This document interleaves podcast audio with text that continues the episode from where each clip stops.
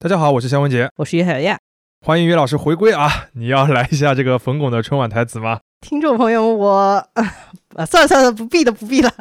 呃，不过谢谢大家关心啊，我真的已经基本康复了。嗯，岳老师不在的这两个礼拜，我们也尝试了一些访谈式的节目啊，就是一些没有我的节目啊。嗯，收到了大家各种反馈，非常谢谢大家。在这里，我们也说明一下，其实这类的这个尝试，我们是早就有准备的，只不过岳老师正好那个身体需要休息一下，我们就在排期上面集中放了几期，也非常能理解有一部分的听友觉得不太习惯，当然如果能喜欢的话就更好了啊。那么这一期呢，岳老师回来了，但是我们还是会是一个比较特殊的形式和一个话题。上一期的节目，我们不是聊了三四线城市的电动车和消费嘛？那其中的一个案例就是常州和十堰这两个城市。那就有很多听友留言说，常州怎么能算三四线？还有什么南京怎么能算二线城市啊？等等的。反正是一聊到城市之间的这个级别啊，还有级别之间比较，就是总容易挑起一些敏感的神经。没错，那我们今天就索性把这个神经挑个够啊！我们就请来了我们的同事，第一财经新一线城市研究所的负责人沈从乐。大家好，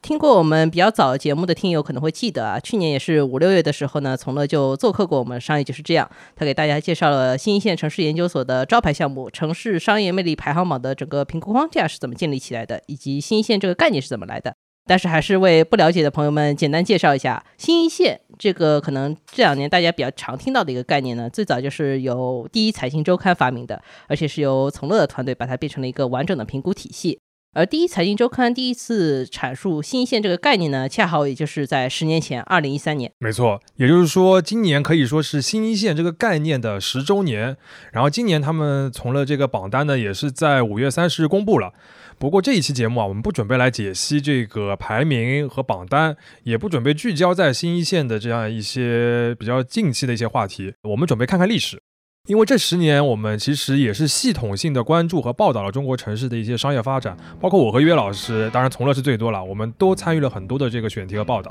在做这期节目之前呢，我们回看了很多当年的报道，就会有非常强烈的感慨。因为一年一年来看，这个变化的感触可能不是特别深，因为不可能一年就马上变得很快嘛。但是累积到十年呢，你就会发现，这个中国的城市商业真的在过去十年是飞速发展。就相比于这个排名的变动来说，这个是令我们更震惊的。对，所以呢，我们就决定以这样的形式来开始今天的节目。我们挑六个有意思的点来切入，来看一看过去十年中国的城市变了什么。嗯，好，那我们就开始吧。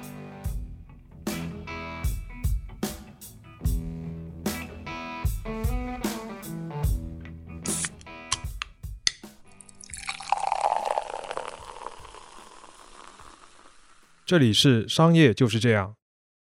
第一条的话，其实是我们自己看报道时候感触最明显的，因为我们一直是关注商业品牌会比较多嘛，就有一个很直观的感觉，就是现在你觉得满大街都是你已经非常熟悉甚至非常厌弃的一些品牌，其实在十年之前是非常新兴的东西。就有些品牌的话，十年前是远比你想象的那个规模要小的。对，就即使你想象它十年前还比较少。但是实际上的那个数字比你想象的还要更更少，就是真的是更少。我记得我们。嗯，经常会讨论到一个品牌，就是星巴克嘛。我们之前也做过好几期星巴克的节目，但其实星巴克在十年之前就是挺少的。嗯，从了要不介绍一下吧？嗯，好的呀。我们其实翻开来回看二零一三年的时候，我们发现这个星巴克的这个数量其实是还是就十年前，其实这个数量是非常非常少的。比方说，其实当时我们报道里面有提到，星巴克在二零一零年的时候，在全国的门店数量才四百多家。这个数字其实现在跟杭州一个城市的这个呃星巴克的数量是差不多的。然后呢？而且这个四百家里面，百分之七十，也就是将近三百家是北上广深一线城市的店。嗯，这其实跟他当年的那个拓展思路也有关系嘛，因为他当年是三个大的区域的特许经营，那三个大城市就是北京、上海，然后南方的话是交给美心，美心就是同时做广深，其实就是这几个城市，没有什么拓展的。二零一三年，我们去做这个新一线城市报道的时候，当时我们梳理完，发现正好星巴克提出了在二零一五年，他要去实现在全国开一千五百家门店的计划。当时还是觉得很雄心壮志的一个计划，而且这个一千五百家门店要开在七十五个城市，那个时候其实有点不可想象的，因为七十五个城市在中国已经到基本上三线左右了。当然，这个计划后来还更新过，因为二零一五年的时候，它确实差不多开到了一千五百家。那么，然后他就提出来说，那在二零二一年的时候要达到五千家，这个就是已经有点不可想象了，对吧，岳老师？现在看来并不是不可想象，因为我们去年九月份不是做过一期节目嘛，它还要再开呢。所以它二零二一年或者说现在吧，我们来说现在星巴克中国有多少家店？截止我们二零二三年三月份最新统计的数据啊，目前它的官网上显示它有六千零九十五家店，嗯，这个还不算港澳台地区，都是我们大陆的门店。嗯，也就是你想想看，二零一零年的时候是四百家。截止二零二二年年底，它是六千多家。对，原本我们以为是非常雄心壮志，甚至说实话觉得有点夸张的这个目标，它全都实现了。嗯，对。那是现在问题是夸张了，变成每个城市里面星巴克多到夸张。没错，就是这个四百家，呃，之所以这个少，让我们感到震惊，是因为当时其实还有一些体感上的差距，现在有可能已经忘记了。就当时有可能星巴克开到一个新的城市的一个购物中心的时候，一开始开店的进去的消费者都是要排队进去的。嗯，据说有些城市是真的会排队的。对，就是之前。我们看到过这种情况呢，有可能是他在上海开那个烘焙工坊，那个像旅游景点一样的一个特别的地门店的时候，偶尔的会有些排队的这种情况。但是如果是对于一个比如说三四线城市的话，他那时候可能开第一家星巴克的时候，星巴克就是那个城市的旅游景点呀。不光是三四线城市，其实应该我没记错的话是二零一一年他开的长沙店。嗯，长沙第一家店的时候，当时我们报道里面写到了啊，也是在大排长龙，并且它就是出现了，并没有因为这个店开出来过了一段时间之后大家不太去了，而是它长期处在一个这个营业额的高位上。嗯，那。这是很厉害的一个事情，就说明大家确实不是说真的把它当一个旅游景点看，就是真的天天去消费，很可怕的一个事情。还有一个我个人体感比较深的一个品牌组合就是汉庭和全季，因为我查了一下，就是二零一二年底的时候，那个时候的汉庭就是不到一千家，已经有点多了，但是还没有那么多。然后他当时提出来一个目标，就是他准备去拓展中西部和三四线城市，因为他那个时候主要还是沿着华东和一部分华北来开的嘛。当时这个策略，我觉得那肯定现在看来是是明确是对的，因为它到二零二二年底的时候，它大概是三千家以上，也不是增长的很快，但是这个数量级肯定是翻了一番的。还有一个我觉得很震惊的事情是，原来全季是二零一二年刚刚诞生的一个品牌。一二年的时候，全季也就是相当于是一个汉庭的升级版嘛。对的，所谓的这个终端的这个商务酒店。那个时候其实中国没有所谓特别的明确自己的终端商务酒店品牌的一个东西。对，可能这时候橘子稍微有一点这个感觉。嗯，所以其实针对终端酒店的升级新线，在大概四五年前还专门研究过一轮，因为其实到大概也就是我们这个十年的中间段的时候，出现过一轮这个，尤其是一些一线到新一线的城市。里面很多的原来的快捷酒店，它其实是在做升级，因为它基于原来的这些物业，它如果再不升级的话，可能它的这个经营状况会受到一些困扰。然后当时很多酒店的呃改造、品牌的翻新，包括一系列的这个终端酒店的扩张，也是发生在那个时间点的。就是酒店其实它也是一个跟像旅游和那个商务需求结合的很紧密的一个行业。基本上你看酒店自己的，比如说品牌的升级也好，数量的增加也好，你就能看出来这个城市本身它的。整个商业发展是不是有一个向上的一个势头？嗯，刚才那个汉庭和全季的数字其实非常的直观啊，也就是说，在十年前的时候，汉庭是那个一千多家，然后过了十年之后，它呃乘以一个三，到了三千家左右。呃，也就是说，我们这个经济型的这个快捷酒店，在过去实际上是一个，我觉得它属于比较正常的一个扩张阶段。但是在过去十年，这个终端的商务酒店，也就是这个快捷酒店的一个升级版本，是几乎从零到了一个很大的规模。是的，呃，这个是一个。我们现在好像觉得全季司空见惯，对吧？其实，在十年之前的话，它还是个完全全新的一个事物，全新的东西。是的，而且这个十年里面，酒店，尤其是我们说经济到终端的这一档酒店的整个行业的产业结构也发生了一些很大的变化。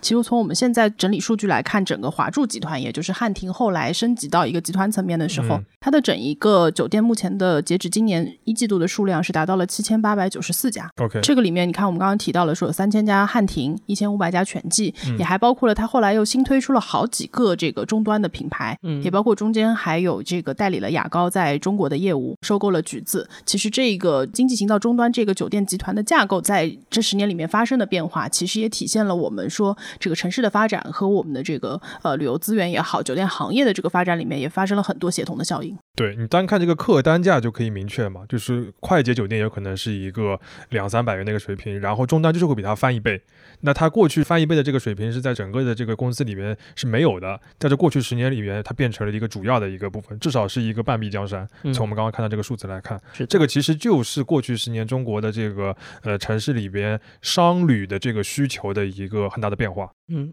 我们再讲另一个大家更熟悉的品牌，就是优衣库啊，这个也是我们二零一三年报道里面写到的。觉得当时我们这个报道里写到的例子是，当时优衣库要在苏州开一个店。对，苏州现在在我们的印象里，它其实是一个相对来说已经很发达的一个城市。但是为什么当年优衣库去苏州开店，就是还能当这个新闻？对，而且变成了一个公司里面好像很重要的事情。是的，其实，在十年之前，很多这个外资品牌进到中国啊，也就是刚刚在我们的一线城市站稳脚跟。当他们去理解后来我们认为的这个新一线城市的时候，其实还有很多的陌生感。包括说，比方说苏州这家店，当时我们是采访到了优衣库他在负责开店的这一个负责人，然后他提到的其实是说，本来他们对于这个苏州的首店其实没有太大的信心，因为他开在苏州印象城啊。如果苏州朋友比较熟悉的话，它是在这个苏州的姑苏老城和这个苏州工业园区的真正的交界处，它开在那个苏州老城之。外，但是同时呢，离这个工业园区新发展这个片区的核心地带又有点距离。那么这个位置说起来，从现在来看也不是一个好位置。但是因为当时这个新兴的这个购物中心的整个形态也在出现，然后呢，它的招商里面包括了把星巴克啊、H&M 啊、Zara 啊这些品牌整体打包做了一个组合，这样的一整套品牌的打法，其实对于当时的新一线城市来说还是比较有吸引力的。嗯，这个概念是什么？就是现在优衣库在中国，我。呃，如果记得没错的话，它应该是八九百吧，应该快到九百了，超过一千了啊，已经超过六七千了吗？对，刚刚超过一千。我要更新一下数据，他们一个品牌在中国的门店数已经到了一千的话，其实，在苏州这样级别的城市里边，你要开一家店就是很正常，对吧？大家应该非常那个自然能够接受的。那你想想看，在十年前，他在苏州开店是一个公司内部要忐忑的一件事情，对，呃，而且他们还担心说这个能不能开好，或者自己这个品牌能不能被接受。后来事实证明，就是他现在开店已经是往三四甚至五线城市都往往那边开了。当时的那个心境和现在的这个状态完全不一样。是的，好，这个就是我们讨论的第一个点。第一点可能比较简单啊，就是还是从大家比较熟悉一些品牌入手。但是就是品牌的这个数量级的变化，包括说它整个代表的整个行业的变化，或者说城市商业级别的变化，我们觉得还是一个比较有意思的现象。就先给大家开开胃。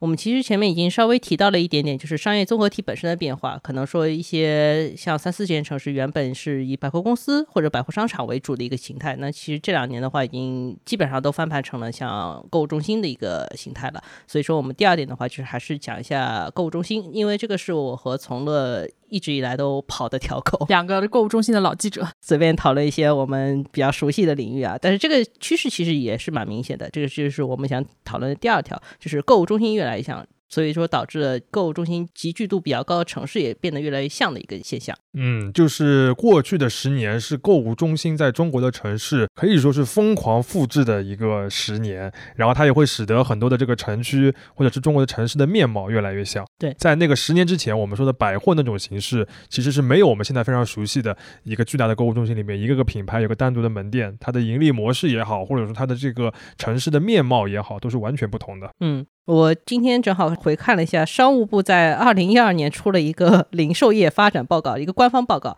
它里面就提到了几个趋势。讲到百货的时候，他就说百货的转型是在加快的。他讲的转型，一个是收缩，那就是用了一个比较好的词，其实是百货业它是在收缩的。还有一个就是，即使是不收缩的话，大部分百货就像你刚刚说的，也开始从联营模式转成自营的模式，就是他一定要去抠这个毛利率了。然后他在百货的下一点，其实其实是在讨论购物中心的。那个时候，购物中心的话，其实是在一个建设的高峰期，就是大家都已经意识到。购物中心是整个行业的未来，所以说很多老的百货的品牌也开始去投入，说我要把钱投在建购物中心上，而不是再建一个老的百货了。然后包括有很多新的地产商，大家都在想办法，就是说在城里面拿一块大的地、大的购物中心。这其实是当年就是二零一二年就已经在讨论说，购物中心在某些城市是不是出现了投资过热的情况。热了十年，对吧？我对这个趋势就是真的是热了十年，每年都告诉我说有几十个甚至上百个购物中心要开业。我这个事情确实是我现在想想是一个很疯狂。这个购物中心的复制的话，我觉得最最典型的，或者说是大家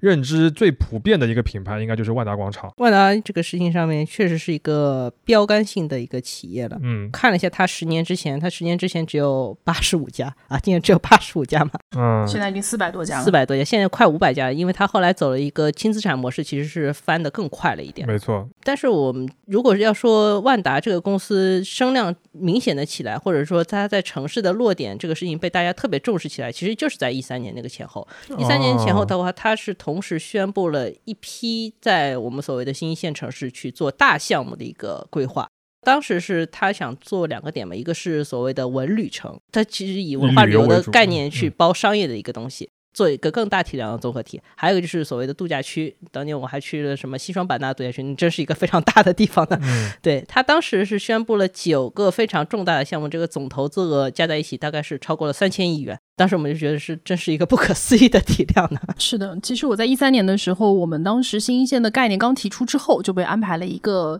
呃选题，要去武汉。为什么是武汉呢？因为当时武汉有五个万达，呃，哦，当时武汉有五个万达，对，呃，其实这个对于当时的新一线城市来说是比较夸张的一个落位。当然那个，标题就是一个武汉五个万达是吧？对，嗯一个武汉和五个万达。那么这里面其实有一个背景，就是当时万达其实在武汉获得了几个项目的成功之后，它其实拿地的成本比较低，那同时也有一些新的概念。所以刚刚岳老师提到的文旅城的概念的首版打样就是在武汉，就大家现在去武汉看到这个汉街，包括汉街旁边的这个就是汉秀嘛，还有一个当时有汉秀，还有它的影视的大的红灯笼啊、几个大的地标建筑，其实都是在当时叫武汉中央文化区这么一个片区里面去打样的。当时他们想做完这一个武汉中央文化区之后，把万达文旅城的这个概念快速的复制到很多二线到三线左右的城市。当然，后来最最后面这块业务现在已经被融创拿去了。但是当时大家对这个事情的投资的热度也好，就或者说疯狂也好，还是实际做出来这个体量也好，现在看起来都是一个比较难想象的事情。说实话，尤尤其是一个公司来操盘做这个事情，是，而且当时的万达内部有一个口号，就是所有的万达广场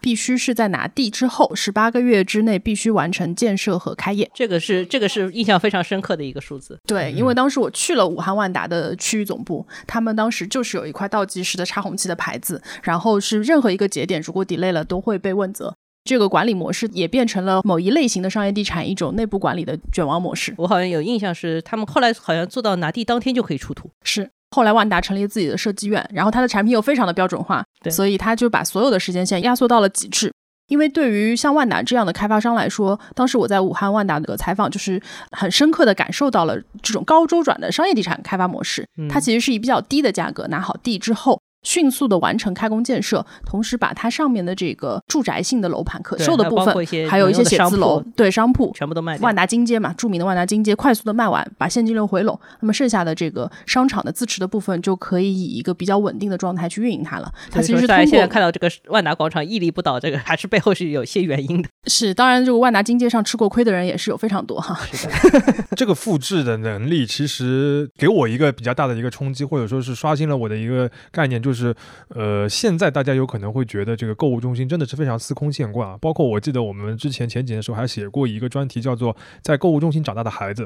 就现在的如果城市的一个儿童的话，他有可能会对这样的一个生活方式，就是在一个巨大的一个建筑的综合体里边去买东西，或者是他度他的周末，是一个非常熟悉的过程。但是在之前的话，其实是没有的。而这套模式就是有可能有几家公司，呃，在几年里边快速的复制出来的。对，万达当时还有一个儿童板块啊，专门啊做了它的这个游乐场，包括一些冰雪类的设施啊，嗯一些就是儿童的呃各种业态，它把它揉在一起，做成了一个专门的板块啊。这个板块其实后来还包括像万达电影，其实也是在这个体系里面。是的，对，刚刚讲到万达的话，它其实我觉得相对是一个普及型的，数量规模也比较大，还有一些相对比较呃，我觉得是中高端的一些购物中心的这个品牌，也能体现出这个过去十年的快速的增长和复制。比如像万象城，对吧？查了一下，就是深圳万象城竟然是二零零四年开的，对，这么早的吗？是非常早，嗯因为我当时采访过深圳万象城的设计师啊、建筑师跟我们说，他们其实是开创了综合体这个概念。在深圳万哦象城之前，大家并不知道一个商场搭一个写字楼和一个酒店，在可能周边还有一个高端住宅楼盘这种模式叫综合体，啊，你说这个名词也是他们定下来的。OK，在当年的话，它属于是一个单个的案例，就是独树一帜，而且很长时间内保持了一个呃全国的应该算是这个商场的销冠是吗？可以这么说吗？或者营业额的一个嗯很高的位置这个数字我不是很确认，但是在可能说非港资的里面，应该算是很大的一个数。大的一对个数，字。就是那个时候觉得是万象城就等于深圳万象城 看到第二个万象城就是在杭州杭州的郊区，杭没有没有钱江新城，钱江新城，啊，杭州是 钱江不叫郊区 是吧？但是我去的时候就是钱钱江新城这个概念还没有起来，我就是我好像还是坐公交车去的，这个郊区感好像更来又又来回顾一下我的采访经历。杭州万象城是我采访的，啊当时他们提到杭州的地铁因为遭遇了中间一些变故，所以原定二零零八年的这个就是通车 delay 到了二零一二年。然后杭州万象城是在这个二零一零年开业的嗯。啊、所以其实当时作为双地铁交汇线的上盖，杭州万象城没有通地铁啊、这两年又是整 怪不得我只个钱江能坐公交车去，是有道理的。又是钱江新城的当时一个建设的相对起步的早期，就是其实周边大量的这个住宅都还在盖，嗯。呃，所以其实当时对于杭州万象城，大家是没有特别明显的觉得这个商场是不是一定还能成功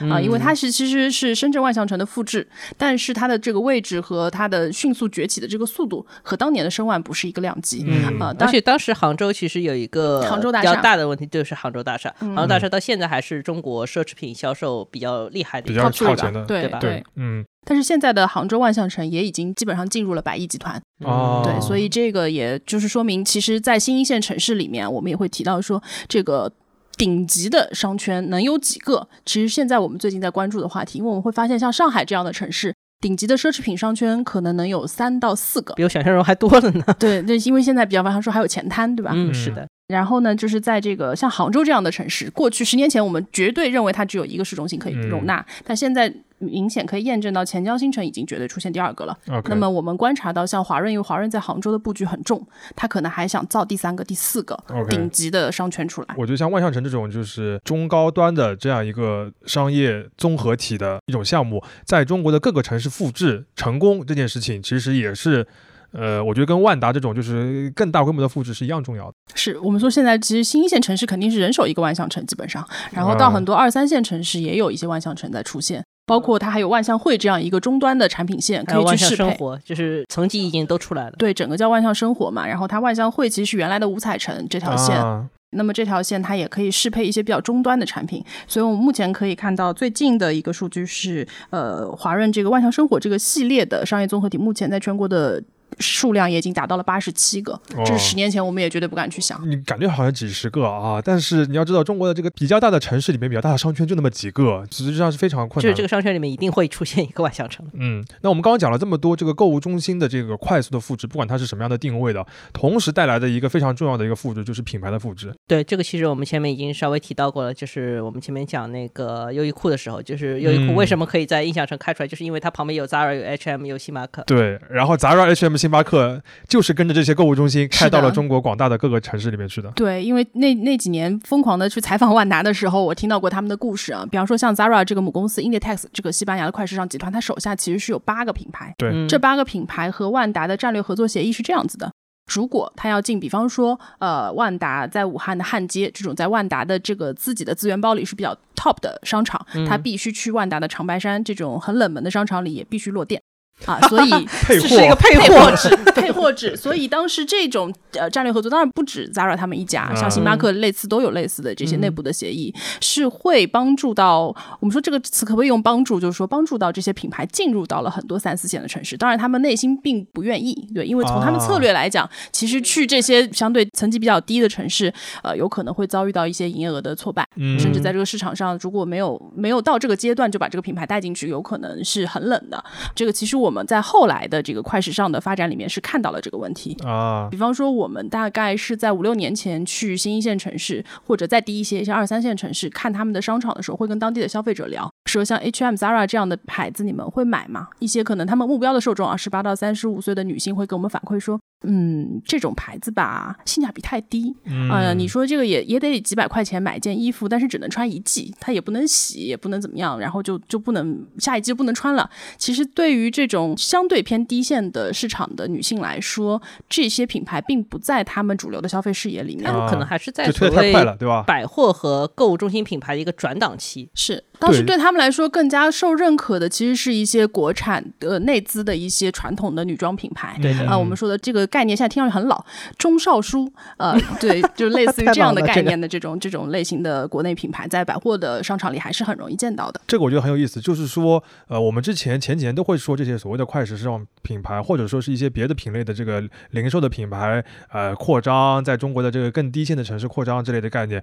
好像觉得主语是他们，主体是他们，但其实有的时候他们是被拱着，或者说是带着带着往下去的，嗯，嗯这个概念其实不一样。对，甚至就是大概在呃一七一八年的时候，还观察到一轮，当时像特别欧美系的这些服装。它其实扩张的速度慢一些了，但是像优衣库和 H&M 有一段时间在所有新开的商场里面绑着走，而且我们后来了解到，从内部讲，就是两个品牌互相对标，只要你去我就去，哦所以两个品牌就是像像呃孪生兄弟一样的，不停的在一些三四线的城市的新开的购物中心里出现。嗯当然，这个脚步也随着后来 H&M 的一些遭遇嗯停止了。所以我们看过去几年有一些快时尚品牌的这个收缩，不能只看收缩，要看的是他们前面几年是怎么长到这么大的。然后其实我觉得这个收缩，如果排除一下一些非商业的因素的话，也有一定的必然性，对吧？你本来有可能就不应该以这么快的速度开下去。所以我们刚刚讲到这个复制的话，就是我们每到一个购物中心的这个旗舰店或者说是主力店，就能看到一个两层的快时尚的品牌，这件事情其实 蛮晚进，或者说是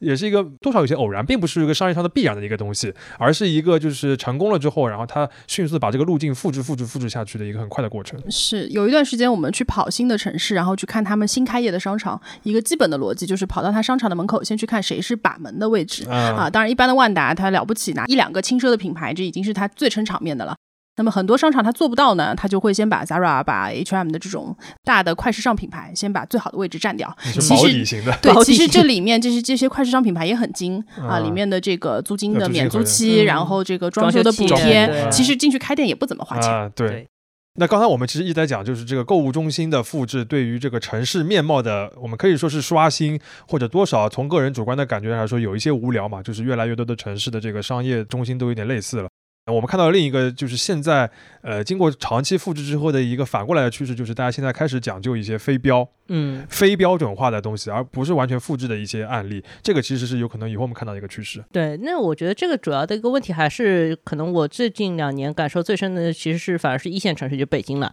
就北京，因为它在可能是二环还是三环以内，它不批新的商业用地了。那你嗯这个时候还想做新的商业，你怎么办？你只能在存量的地块里面找一去找，更新，也或者你找一找有什么做的很烂的一个厂子，你把它改出来。上海也是类似，上海也是一样的，对。嗯，另一个我觉得现在走的比较前的有可能是成都，是吧？是的，嗯呃，成都其实我前段时间刚去过一次，然后发现大家说成都这两年的面貌更新到，就算是行业内的人有非常多新厂子可以看。比方说市中心，他们其实就是一个老的百货商场，改成了叫 Cosmo。它其实这个模式，如果是上海的朋友可能比较熟悉，呃，跟 TX 淮海有点类似，就是啊搭了一大堆主理人。就是现在说 主理人城市，一个是上海，一个是成都。对这个，对，然后也包括成都，它其实是在这个天府新区，包括麓湖的附近，他们也开了好几个这种我们说叫非标商业体。其实这个商业空间已经不是一个我们传统意义上的大盒子的购物中心了，而是邀请了很多这种比较小众的本土的品牌，然后在一些比较特别的这个建筑空间里面去运营一个商业。嗯这样的项目呢，其实我们包括在二零二二年都看到了好几个，所以其实当时我们会感觉到说，有一些小众的这种商业载体和品牌的出现，其实对于一些新一线城市来说，也进入到这个阶段了。嗯我觉得还有一个问题，就是所谓的这种学习各种新的概念啊，就是概念的流通，其实是因为互联网的关系，嗯，或者说大家可能还有行业里面更频繁的去看这些新潮的厂子，这概念的流通其实速度是要比原来要更快的。嗯是的，包括现在这个概念的流动，过去我们会单向的认为它是一个从国际到一线城市，再到新一线，再到二三线的一个单向的的下沉的过程。啊，但其实啊现在很多的概念是从中间的某一些城市里面长沙啊、成都突然啊，跳出跳出来的啊，它甚至是跳过了我们一线城市的这种概念源起头我的这么一们看那。些城市也会觉得比较 fancy 是吧？洋气。洋气，也不一定是完全的，就是你。讲原来我们可能说每年大家会去东京看，或者是纽约看，对，呃，这两年可能新潮一点去曼谷或者首尔都已经开始有一些新的东西了。嗯但确实是这两年你哪怕在国内一些，就像我们说成都、长沙，你去看一些新的场子，你也会有新的感觉的，很有意思的一个变化。刚才讲了两个这个观察的角度，其实都是花钱的，对吧？都是买的一个部分。那第三个角度，我们来看一下赚钱的角度，看一下中国城市的这个呃怎么说？除了一线城市以外的那些新的大城市的职场人或者公司人的职业化的这样一个变化，这个点其实也是我们前面就是在准备这期节目讨论的时候，从乐提到这个点，我自己都觉得挺新鲜、挺意外的一个点。你们可以介绍一下具体。对，其实在这个观察里面，其实有一句老生常谈的话，嗯就十年前我们一直挂在嘴上，叫“逃离北上广”，说说的不能再腻了。啊、对，但是这句话其实过去十年的每一个阶段里面都有它自己本质上的一些内涵，它是不同的。怎么讲？比方说，我们在二零一三年，就十年前，我们去讨论逃离北上广的时候，很多人是迫于在一线城市的生活成本比较高。这个高是很明显的有极差的。比方说，当时在呃他的收入在北京、上海这样的城市买房已经非常困难了，嗯但是当他回到比方说像成都、呃杭州，当时的房价还没有很贵，可能也就一万两万，甚至嗯也就是比这更低的水平的时候，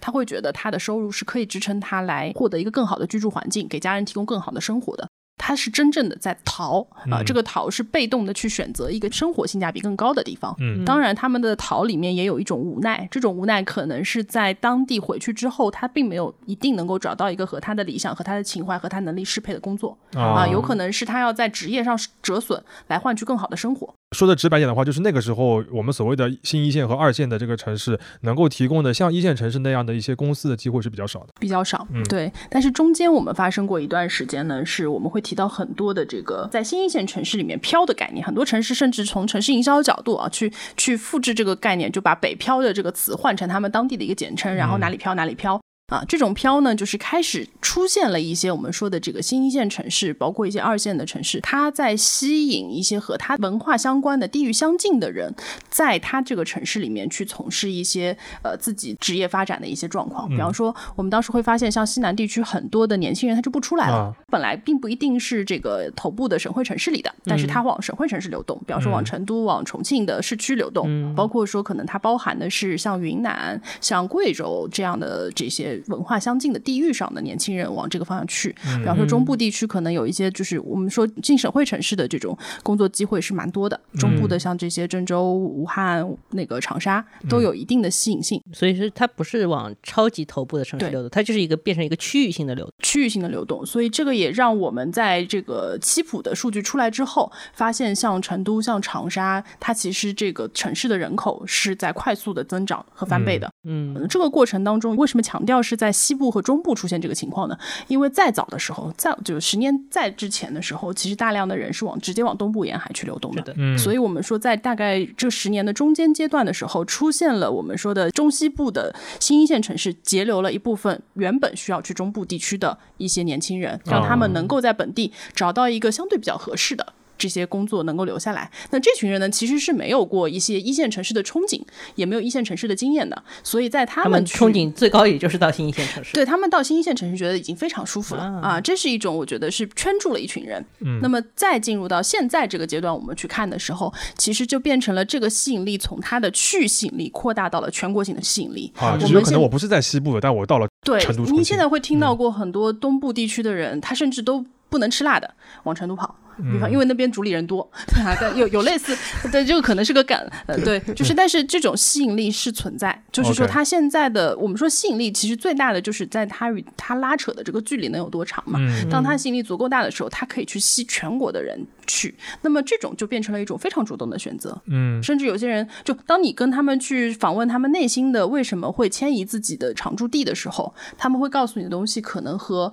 我们原来说的工作和生活的平衡不再有关系了，而是那边有吸引他的东西，他就去了，或者他认为他被那边的某一种文化的这种归属感。吸引过去了，但这种类型的流动呢，其实是也是在最近几年里面，我们应该也不能叫最近几年，因为最近几年的流动稍微有点异态啊，就是这种趋势整体上是有一定的存在的。嗯，那为什么呢？就是因为你要有这个需求，首先要有这个供给嘛。之前我们讲的是这些地方公司的这个呃能提供的岗位不多嘛，或者你能、嗯呃寻找的这个机会不够，所以大家他留不住那边人。那现在是不是哪些东西增长了，使得他那边的人能够年纪轻的人能够留在那边了？最开始新一线城市的这种岗位的增长，其实来自于我们说的第三产业里面相对中层的一些岗位的出现。比如呢嗯比方说，它的这个原来我们说最多的人的这种工作的岗位是来自于这个生产一线嘛，就是我们说工人的这个阶段，这个比较早。那么到我们其实十年前来看的时候，更多的嗯有一些管理类的岗位出现，对吧？他们其实是会吸引到一些一线城市已经有职业经验的人，返回到离自己家更近的地方，去把他在一线城市掌握到的这种职业化技能向下反哺。啊这一类的岗位先一线城市当中层管理层，然后嗯到对新一线你就可以变成高层。高层或者中高层的一些管理者。那么他的这种管理类的岗位的流动，其实是一个起头，啊，啊就是坐办公室的人，有可能他们原来是在一线城市坐办公室的，是。然后新一线那边由于业务的发展，对，他需要有那边有人办公室了去，是有一些分支机构啊开过去，这种我记得你早年有写个报道，就是 Uber 嘛，Uber 当时在杭州有啊个开城的一个活动，那其实它就吸引了很多人，就是我可以到杭州，啊，那是还是在一个很好的国际的企业里面上班。对，就是它有可能人数上面绝对值没有那么大，但它是嗯比较有标志性或者有一定影响力的那种感觉。对，嗯后来就变成了互联网企业的这种分支机构的开设啊啊。其实它的这个薪酬水平还是能够对于新一线城市很多人是有吸引力的。OK，啊、嗯那也包括了它的整一个架构里面，可能是从管理层再到下面的，比方说很多西部城市有呼叫中心这种基层的岗位，它其实全套链路就有点拉通了啊，嗯它就等于说我每个层级上都有一些可吸引的点在那边。那么我觉得到现在这个阶段，我说的很多真正有一些跨。就全国性吸引力的这种行业呢，很多出现在文化领域。啊，对，它其实是要有一种文化创意的 sense，让你觉得说这个地方适合我去激发我的创造力。那这个部分其实是超越了我们说这种呃科层制的公司，它在区域扩张的时候把人带过去的逻辑，所以它的吸引力才会特别远。嗯魏老师，你这个眉头皱的，我有点不知道我自自己是不是扯，远了。就是已经上升到科层制这样的 学术概念了，我们就就此打住吧。我觉得好的，好的，我们还是可以讲点具体的例子，就嗯我们可能最近两年有没有看到过，就像你说的，就是文化创意的这个带动起了某一个城市它有一些独特的发展这种案例。对我们其实，在今年的这个呃 e magazine 的六月刊里面，我们写了几个城市，一个是泉州，嗯啊、像泉州其实就出现了一些，尤其是福建当地的闽南文化的一些认同感的人，其实是回到泉州，然后它这两年变网红城市。那还有一个典型案例是我们未来预想图在关注的景德镇。啊，对对，景德镇其实是把很多原来最开始可能是跟制陶相关的、陶艺相关的这些人吸引过去，嗯慢慢的，它其实把整体的这种手工艺类的文化创意工作者吸引过去。那嗯现在渐渐的，它变成了一个网红的打卡点，所以其实很多人是冲着那个地方去短暂的去游玩一下、体验一下。但是这种大规模的全国性的人口的到访，肯定还会对这个城市持续的去改变。它嗯就不是一个我们说工业时代的景德镇是一个制陶的基地，嗯文化创意时代的景德镇是一个文化创意的中心，所谓一个灵感的源头了。对，打个广告啊，就是我们未来想图正在做一本 书？专门就是讲景德镇这个城市的。嗯，我们最近正在制作啊，很有意思。尤其是就是刚刚从乐讲的这个，它所谓文化创意或者说是灵感的这样一个呃诞生的过程，这个城市到底是怎么样的？我觉得那个还是蛮有意思的。当然我，我觉得从大盘上面来说的话，你肯定会看到，就是比如说第二产业啊什么的，肯定是对一个城市的就业来说，还是一个很重要的一个盘啊。嗯呃，但是我们刚刚讲的那些的话，是一个新的变化，就是新的增量，之前有可能是没有的，或者说你很难想象的东西。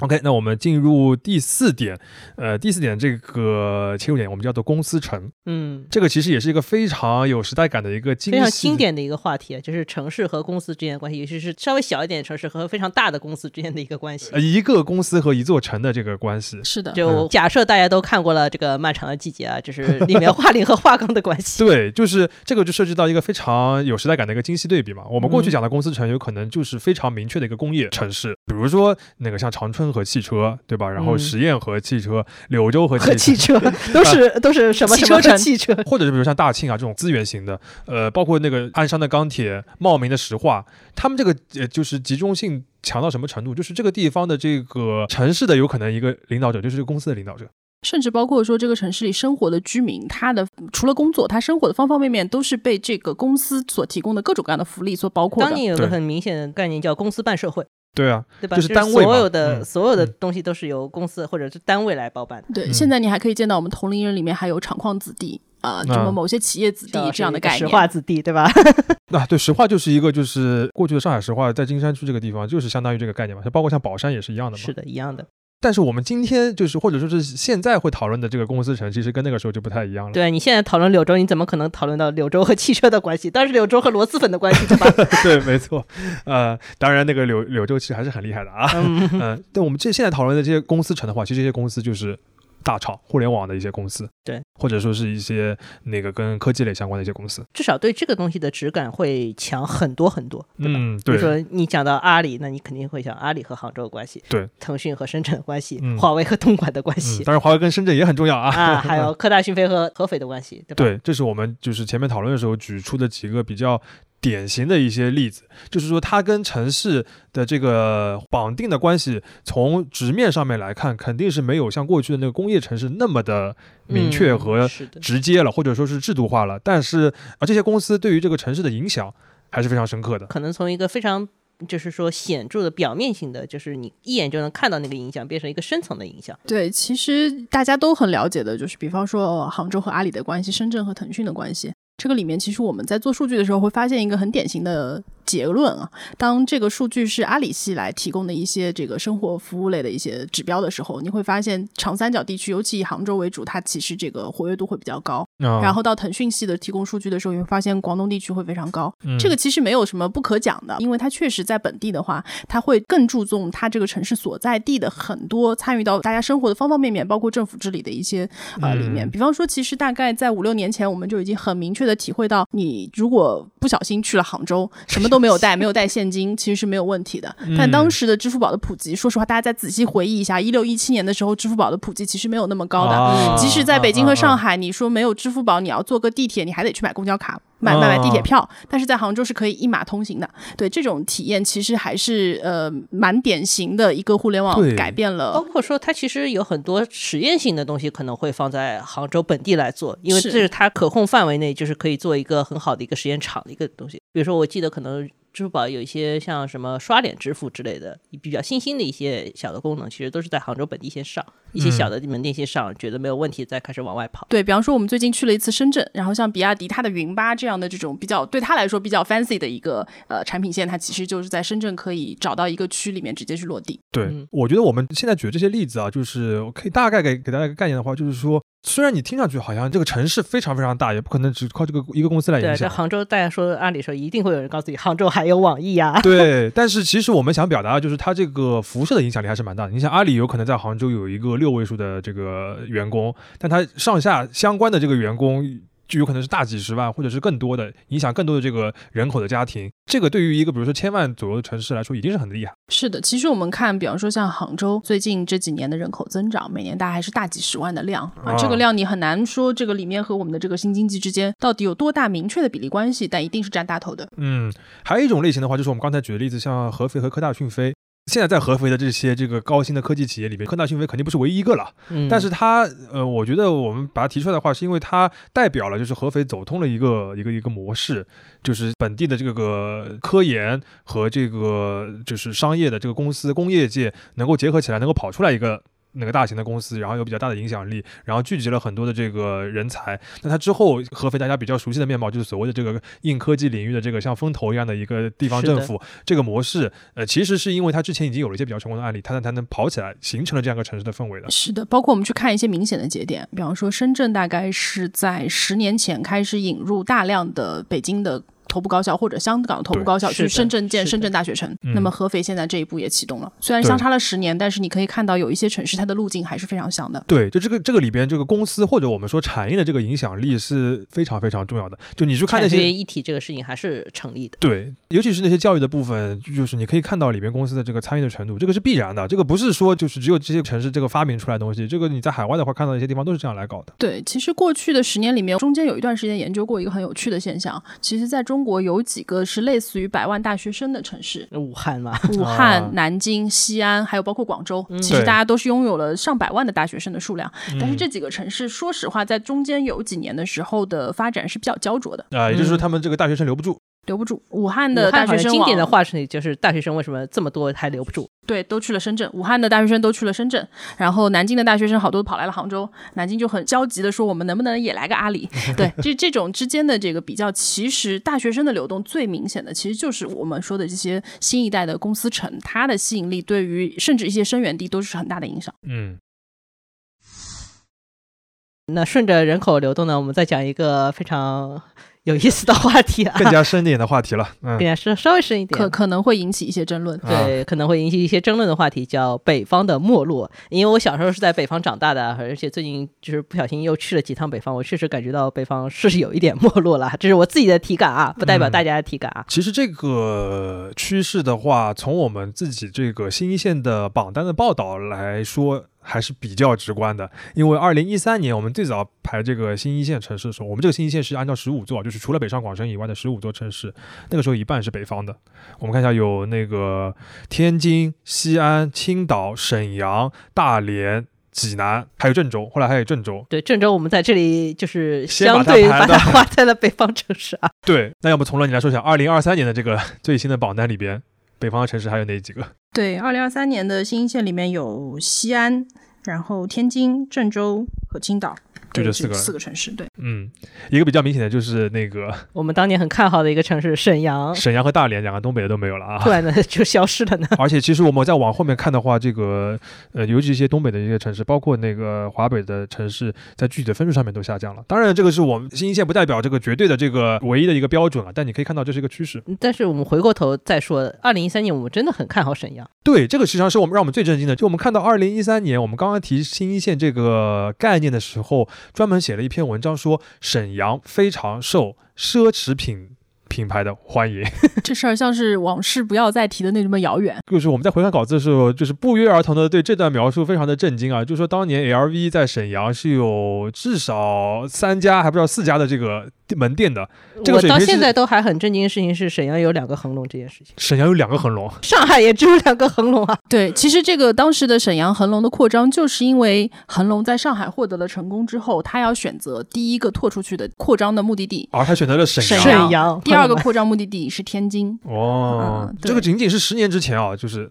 听友们，我我其实说实话，我个人的这个直观冲击是很大的。就我们好像讲什么所谓的这个东北的这个人口流出啊之类的这种，好像讲了很多年，但其实，在二零一三年的时候，你仅论消费这个环节里边，其实。并不能说它是一个已经很没落的一个状态了，它还非常受到重视，因为重奢是一个很有指标性的一个品类。是，当时大家都认为这个，因为其实一三年的时候已经经历过奢侈品在中国的一轮这个爆发的高潮之后，处于一个顶点往下走的一个某一个拐点上。啊，当时其实我们看到的是说，像沈阳代表的东北整个区域能不能支撑得起这种高端消费？反正我记得我们到后面有一年再去写新一线报道的时候，确实又写了沈阳。当时沈阳那个标题叫“沈阳没有”。有风啊，对，这个标题好像也是很 有故事一个标题。就当时去看沈阳的时候，已经看到，就是说所谓的人口的流入这件事情已经是不太存在了。就是人口就是流进去以后，非常失望，发现这个城市没有办法支撑他们的就是长期的发展，然后人口又流出了。这个最近几年不是有那种非常标题化的这个热搜化的一些这个总结嘛？就是说，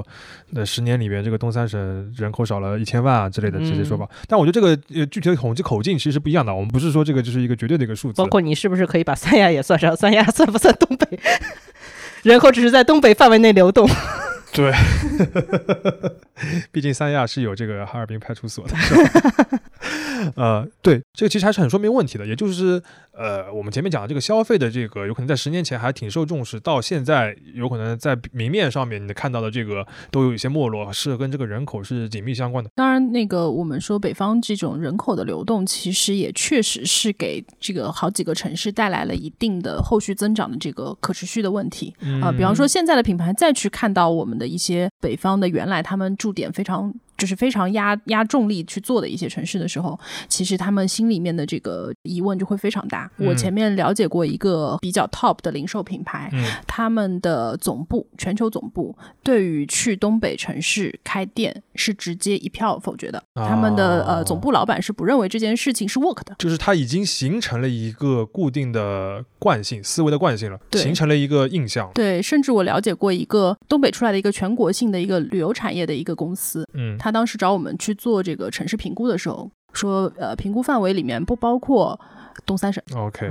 嗯，怎么说呢？就是听到这个。呃，事实的时候，我们仅仅仅是描述这个现状啊，没有任何的这个评价的这个，或者说是主观的这个情绪，呃，还是比较感慨的。就是现象是一种现象，但是如果你当公司做决策的时候，他就已经按照一种就是非常直观的，就是那个画一条横线的这种印象来行事的话，那其实接下来以后的趋势是更加会让人担忧的。是的，其实我刚刚说到这家零售商后来靠中国本地团队的努力，因为他们有一个北区的团队，对于呃就是北方的市场还是相对了解，然后很努力的。让这个东北还是开出了门店，并且效果很好。嗯，对，所以其实这个还是也要看，就是说我们对于在地市场的这个了解程度和这个市场腹地的呃一个熟悉，也没有那么决断的可以从遥远的海外总部能够做这个决定。嗯，事在人为。嗯，当然我们讲北方的话，不是单单讲东北啊，就是包括我们回看二零一三年的报道的时候，我们会发现还有一个北方城市其实是非常当时是非常热的，就是天津。嗯，天津当然现在还是新一线啦。但是它因为体量毕竟还是非常大的嘛，对吧？嗯，而且是一个直辖市，就对还是个直辖市你是不能以其他城市的那个水平来看待它的。嗯包括说我们二零一三年，或者说更早、稍微早一点的时候，其实对于它的政策的倾斜是比较至少是有些政策上的扶持的一个概念。包括当时我们讲一些新区的时候，那肯定是滨海新区是一个在全国都会被讨论的一个东西嘛。是，以及那个时候的，我记得一提到城市群的时候，京津冀和长三角、珠三角完全是并驾齐驱的，嗯也是我们当时感受到，因为那个那个阶段我还在北京工作啊、嗯在北京的周刊写稿子，那个时候我们会觉得说去一趟天津出差真的很方便，因为城际现在去。天津出差也很方便。是，但是现在的这种方便感，京津之间的这种方便感，和我们在长三角看到的网络性的便利度，其实水平上没差。但是现在你很少再有人提到这件事情，对它的这个哦便利度变成，因为它只是两个城市之间，就是它没有变成网，点对点，对点对点，它没有它中间没有城网别的也没有互动，对，它不像是你在上海，你聊起你长三角可以半个小时到苏州、到无锡、到杭州、到哪里，就一大堆啊，当然半一个小时之内一个小时吧，对，嗯一个小时之内，上海可以到到苏州、到无锡、到杭州、到哪里都可以。那这种。多点式的网络状的便利度，其实在呃我们说的京津冀这个城市群里是没有，就是你不会讨论在从北京到天津路上，你可以去趟廊坊。就其实其实可以，但是它没有这么大的目的，就是没有这么多目的让它网络状的跑通。是的，嗯，对，它的商旅出行其实目的地是比较少的。嗯当时我们看就是整个滨海新区的规划里面是有建成什么京津冀 CBD 的一个区域的概念的，然后包括有一些奇特的配套。是著名的这个瑜伽铺呃国际的设计竞赛，是当时其实请到了几乎国际上所有能做 CBD 设计的这种塔楼设计的顶级的建筑所来去竞标。最后，包括其实滨海新区现在也有一栋呃北方地区最高的高楼，啊但是这个对，但是大家其实前两年有过一些这这个这个探像城市探秘一样的去了滨海新区，大家就比较的落差很大。嗯，对。那我还再强调一下，我们其实仅仅是描述这样一个状态，而且只是切入一小部分，并不是说这个就是我们说的北方的没没落，并不是说彻底凉了，或者是任何没有机会，或者是贬低这些城市，并没有的。但是你会看到有一个精细的对比，就这个对比，并不是说我们把一个话今年翻出来再讲，而是我们在回看十年的时候会感觉到有个差异，对吧？就是并不是说十年之前它已经已经开始没落，然后这十年就是一直往下当啊什么的，可以看到就是曾经还是有机会的，或者说是求生欲太强了。我觉得一方面是求生欲啊，但一方面的话，我觉得这个也是呃需要给大家明确的。包括你刚刚像从乐讲的那个零售品牌那个例子的话，我觉得是蛮有启发，或者是会有一点警醒。嗯，如果你直接就形成一个印象，然后非常简单的所谓的照章办事、照印象办事的话，那我觉得其实也不太可取。嗯包括我们前面讲到的这个天津和滨海新区的话，它这个变化或者这个势头的这个缩小当中，也是有一些这个偶发事件的这个发生啊。当然，其实这个事件本身也是非常标志性的，可以说是一个，呃，我们在回看这个过去几年北方城市的一些变化的时候，呃，可以当做一个 milestone 或者是一个标志的一个事情的一个概念。嗯，既然我们都把滨海新区这种项目都讲到，那我们其实就可以引到我们觉得感受比较深的最后一个话题了，就是这个城市好像都变得越来越大了。嗯，如果要说过去十年中国城市的变化，最明显但又最直观的变化就是城市变大了。嗯一个最直观的数据啊，就是我们看这个根据第七次人口普查这个数据，中国内地常住人口超过一千万的城市十九座。OK，你要知道中国地级市或者地级以上的这个城市一共就三百三十七座。而且这个十九座城市里面有七座是在过去十年里面变成千万级别人口的城市的，这个里面包括了像西安、郑州、武汉、杭州、东莞、青岛和长沙。他们其实过去在二零一零年的时候，人口大概都是八九百万这个规模。嗯，而这个城市的人口的变大，或者是它这个规模的变大，和这个所谓新城就是紧密相关。对，其实你前面讨论主要是人口变大，我的直观感受是城市的面积变大了。这点我们还是 Q 一下从乐，因为从乐是一个杭州人，这杭州是一个我直观感觉就是这个城市确实在明显变大的一个地方。这个节目是可以讲个人经历的，对不对？当然是可以的对啊、这里面就是讲一个故事，我爷爷是。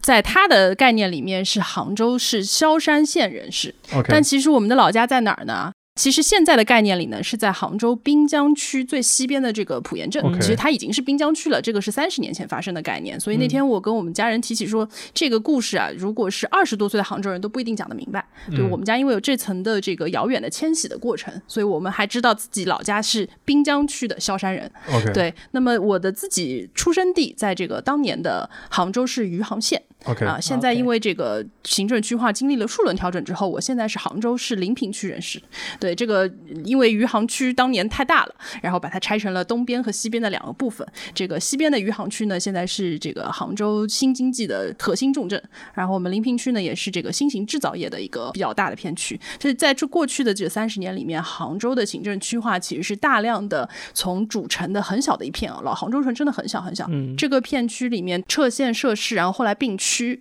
然后之后，其实它的城区面积大量的扩张，很多我们小时候认为这个是杭州外面的郊县的地方，包括了我们的这个临安，包括了我们的富阳。其实以前大家都认为是一个很远很远的山区的这个地方，现在都划的划进了城区。那么它的其实整个主城区的面积就非常非常大了。嗯，所以我们现在再去讲杭州这个市区的市域面积的时候，其实是已经很难讲清楚到底哪里算哪里不算了。这种情况其实是很普遍的，发生在中国的一些大的城市里边的。是的，嗯而且这个过程当中有几轮浪潮。第一轮浪潮大概发生在零零年到零一年左右，OK，当时有大量的这个撤市社区、撤县社区，上海其实也都算在上海也是在这个逐步的过程当中，最后一个把崇明捞进来嘛，对吧？这个过程当中，其实包括南京、杭州，还有很多这个我们新一线城市，其实都是在二十多年前的这个时间节点上扩张过一轮。嗯然后在最近的一轮呢，应该就是在五年之内。行政区划的调整，嗯，又让很多城市并进了很多新的区。对，举一个非常直观的例子啊，就是郑州它的一个新区的面积，郑东新区哦，对巨大的新区。这一个新区的面积就抵得上所有原城区的老城区的这个面积的总和。是的，曾经还有过一个，也不能叫段子啊，是有人认真的算了一下，说全国县以上的新城新区超过三千五百个，规划人口达到了三十四亿。半个地球的人，呃，这非常可以理解啊。对，就是呃，我们因为在讲这个城市规模扩大的时候，其实就是它找了一个新城，划了一块新地，和它这个人口的这个扩大是同步的。然后这个新城的开发和这个城市这个面积的这个尺寸的扩大也是同步的。嗯，我们所谓的摊大饼，其实不是说是慢慢的往外摊，它就是一块一块。像北京这种什么建完那个四环、建五环、建六环、建七环，这是已经是非常过时的一个城市发展的对，就是或者是比较特殊的这种情况了。我们现在看到比较多的是新城，对，当然新城的话就会随之而来的，像刚刚讲的三十四亿，这个就会出现很多的就是新城变成鬼城。是这个，其实，在城城市规划里面是有一种呃，怎么讲？其实是有一种抉择性的一种想法的。嗯，因为对于很多城市来说，如果你再去蔓延它的已建成的市中心，逐步的蔓延开去，它会带来很多的大城市病。OK，、嗯对，所以当时的一个所谓的抉择，其实是去一个相对远的地方，可能没有到飞地那么远，但是是远离它主城区的地方新盖一个城。这个城的规划，它可以从头去做，它的市政建设也可以以比较先进的技术去完成。所以其实有一种想法是说，在这个新的城市建完之后，有一部分人从主城迁出，甚至包括说它可以吸纳一些原来呃从外面流入进来这个城市人，使得这个城市可以以比较好的一个状态去让它长大。但是实际执行的过程当中，出现了各种各样的问题。就是规划，大家都选择了这条路径是有一定的必然性，或者是有有它的逻辑的。逻辑的。嗯，对，但是最后执行成什么样，其实就是就是人的主。观能动性并不由你的城市规划的意志而决定。是的，当然这中间也包括了很多是因为时间差的问题，比方说郑东新区，其实在大概六七年前还被国外的媒体认为它是鬼城，说没有人入住。但是现在你去问郑州人，他们对于郑东新区是非常愿意接受的，这是一个城市的新的区域。哦除了除除了有一点他们始终不能接受，作为一个北方城市，郑州人受不了在郑东新区调向，这是一个很很典型的北方子，就是他找不到方向，因为这个哦新区的规划是环形的，他们找不到，就是就有点北京人在望京没有办法啊，打，车一样的就是那种。巴西利亚的那种现代式设计风格，是对那那那个确实是不太行。我们大概在五六年前去参与过郑州的一个规划型的项目，当时接触了一些政府内部的资料，包括了我们在二零一八年看到了一张大概是在二零一零年左右确定的郑州市截止到二零二零年的规划图。当时这张规划图基本上是围绕郑州现在的这个三环来嗯界定它的界限，三环以内是就是到二零二零年要开发的区域，然后三环以外是一些就是还没打算做什么事情的地方。但是其实我们一八年去的时候，几乎所有的政府部门都还在往外要地，而这个城市已经建成的区域的这个，比方说像遥感的图下来之后，它已经 totally 超出了。当时规划到的这个三环的位置，所以城市的这个长大的速度其实是超出了它的规划的。啊，所以刚才岳老师讲的这个不以人的意志为转移，一方面有可能是你搞不定，一方面有可能是你这个比预想中的这个扩大的规模更加厉害，是吧？是的，其实因为我们看一下数字啊，郑州在二零一零年的时候才八百六十多万人，但是到二零二零年的时候，已经是一千两百六十万人了，扩张百分之五十的人口，哇哦这个容纳量确实是不是 十年前的规划能掌握的。嗯，讲到这个新城或者大城市的一个扩张的话，我觉得还有另外一个点也是必须要 Q 到的，就是高铁。嗯很多的这个新城其实是和这个高铁站是在这里是息息相关的。嗯嗯，或者说是高铁站是这个新城的一个重要的招牌。重要的招牌。我们找了一个二零一五年的研究，它研究是京沪线和武广线上面三十八个高铁站的一个情况。它算出来是这两条线上面的高铁站距离城市中心，就是原本的城市中心，它的平均距离是十四点一二公里。嗯这其实是一个比较惊人的数字了，而且考虑到就是说，如果我们再算一些更小的站，这这它是一个平均数的概念。如果说我们看一些比较新的小的城市的话，它这个距离只会更长，它不会更嗯短。对吧对，就有的时候我们经常说，就是到了这个城市的这个高铁站，其实根本就没到这个城市的这个老的城区里你面，在这个城市的边缘上在，这个边缘。是的，当然，这种状况的话，我觉得肯定不是这个城市的规划者在当初在设这个高铁站，或者是在规划新城的时候一个最终的理想状态。他肯定是不是很希望就是一定要放在这么远的地方，他也想放得近一点。或者说是他就是原来这个比较偏的地方，因为有了高铁站，他希望它是变成一个新的中心，或者是更加他肯定是繁荣的地方有这样一。个非常美好的希望的。对，从这个角度来说的话，有可能高铁的这个规划对于这些城市来说，或者对于这个新城来说，就是比较超前的。你有可能要等很长的时间才能看到一个实际的效果，但还不一定能够实现。或者，我觉得从更嗯大的角度来说的话，高铁对于中国的很多城市来说，就是一个比较超前的一个事情。高铁其实对于整个中国城市的网络来说，确实是改变了很多很多的东西。嗯它让这些发达的地区的联系更加紧密，嗯也让大量的过去我们不太注意到的地方，因为接入了高铁之后，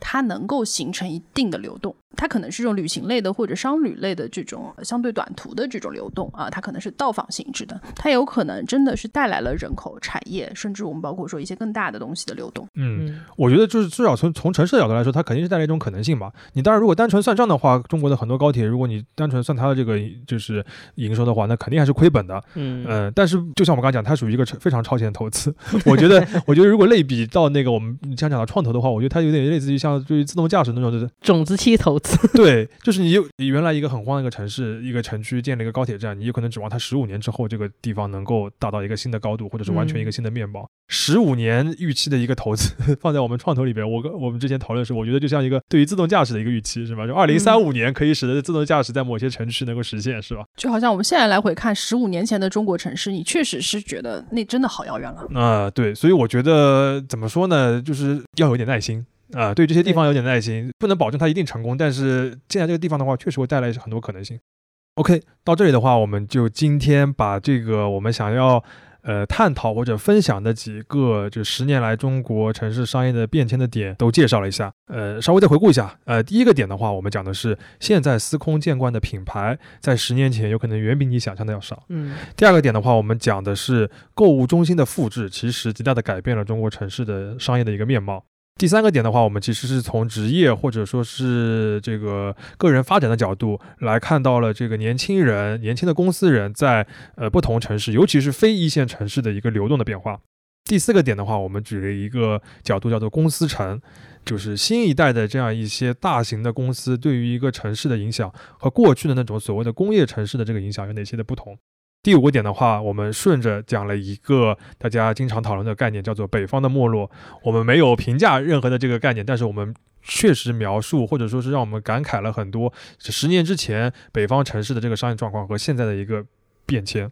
最后一点呢，我们就总结了一个呃过去十年中国城市最大，但是其实又是最直观的一个变化，就是城市在不断的变大。但这个主要是我们对过去十年，就是从新一线出发，我们对于整个中国城市变化的一些自己的讨论。大家如果说对于新一线这个概念，或者说对于今年的新一线结果还是比较有兴趣的话，欢迎大家直接去看《第一财经》杂志发布的相关的内容。嗯，我们也会在 show notes 里面把链接贴出来。大家如果听完这整期节目的话，会觉得这应该是一个就是很多基于事实的感慨，对吧？有很多精细的对比。当然，我觉得最有感慨的还是就是我们从个人的角度，其实这十年做这个城市商业的报道，也会对自己有很多的改变。这点肯定从乐是最最有体会的。对我们两个可能没有什么特别的改变，绝对是从乐改变是最多的。对我刚刚翻了一下我们所有进入过新一线城市的这个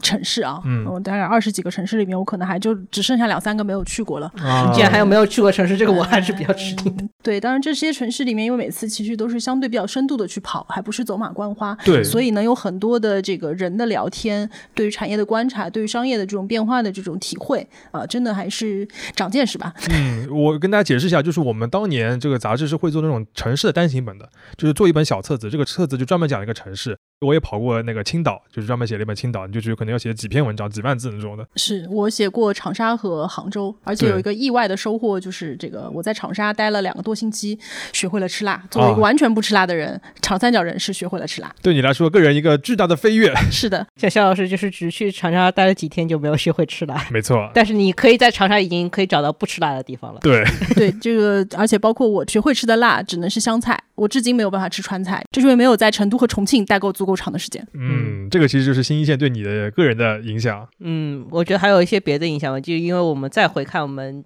第一年做新一线的时候，我觉得那个方法论还是很很粗糙的，对，这几年其实我们对于这个城市的这个理解或者是框架还是投入了非常多。的精力，但是做出来感觉好像就是嗯很人工。其实大家当时想了很多办法，一个是数品牌，这个可能这故事以前都给大家讲过，就是我们真的是人工去品牌的官网上一个城市一个城市的数过去啊。对，还有一个呢，就是我们还找了很多很多人去问，因为当时我们设计了一些指标，这个指标在现代的这个技术上来说也不太可行，比方说那个当地的一场婚宴。一桌要多少钱？这个东西你只能是包打听啊，打打听三百多个城市，那简直就是你你感受一下这个需要认识的人的数量。嗯，所以而且因为每个人代表的他的背景也不一样，所以其实收集出来的数据还是五花八门。最后这个指标应该我们没有用啊、可能做了一个相对定性的展示，但是没有把它算在指标里面，因为这个确实很难算。对，反正到现在的话，其实我们可以看到，我们对于中国城市的商业的这个评估的话，已经是有一个主要是基于数据的一个评估体系了。我觉得一方面这个属于是你得从了他团队自己的进步啊，另一方面的话也其实也是我们有了更加多的维度来观察这个城市，或者呃更多的这个呃读者也好，就普通的市民也好，有了一个比较新的呃不单单基于这种 GDP 这种传统数据的一个对城市的判断。嗯，我觉得这十年也算是我们自己纠偏的一个过程。就是原来我们自己作为一个城市里生活人，我们自己对于城市有很多想象，有很多的自己的理解，但是你的理解有可能还是一个片面的理解。我们嗯现在有了更好的数据的手段，或者更全面的手段的话，这个其实对于我们很好的理解一个城市，或者说理解我们所居住的城市以外的城市，嗯，它其实一个非常好的工具了，已经是。没错。一句话总结的话，就是我们对于商业的理解越深刻越完整，我们对于中国城市的理解也越深刻越完整。新一线就是这样。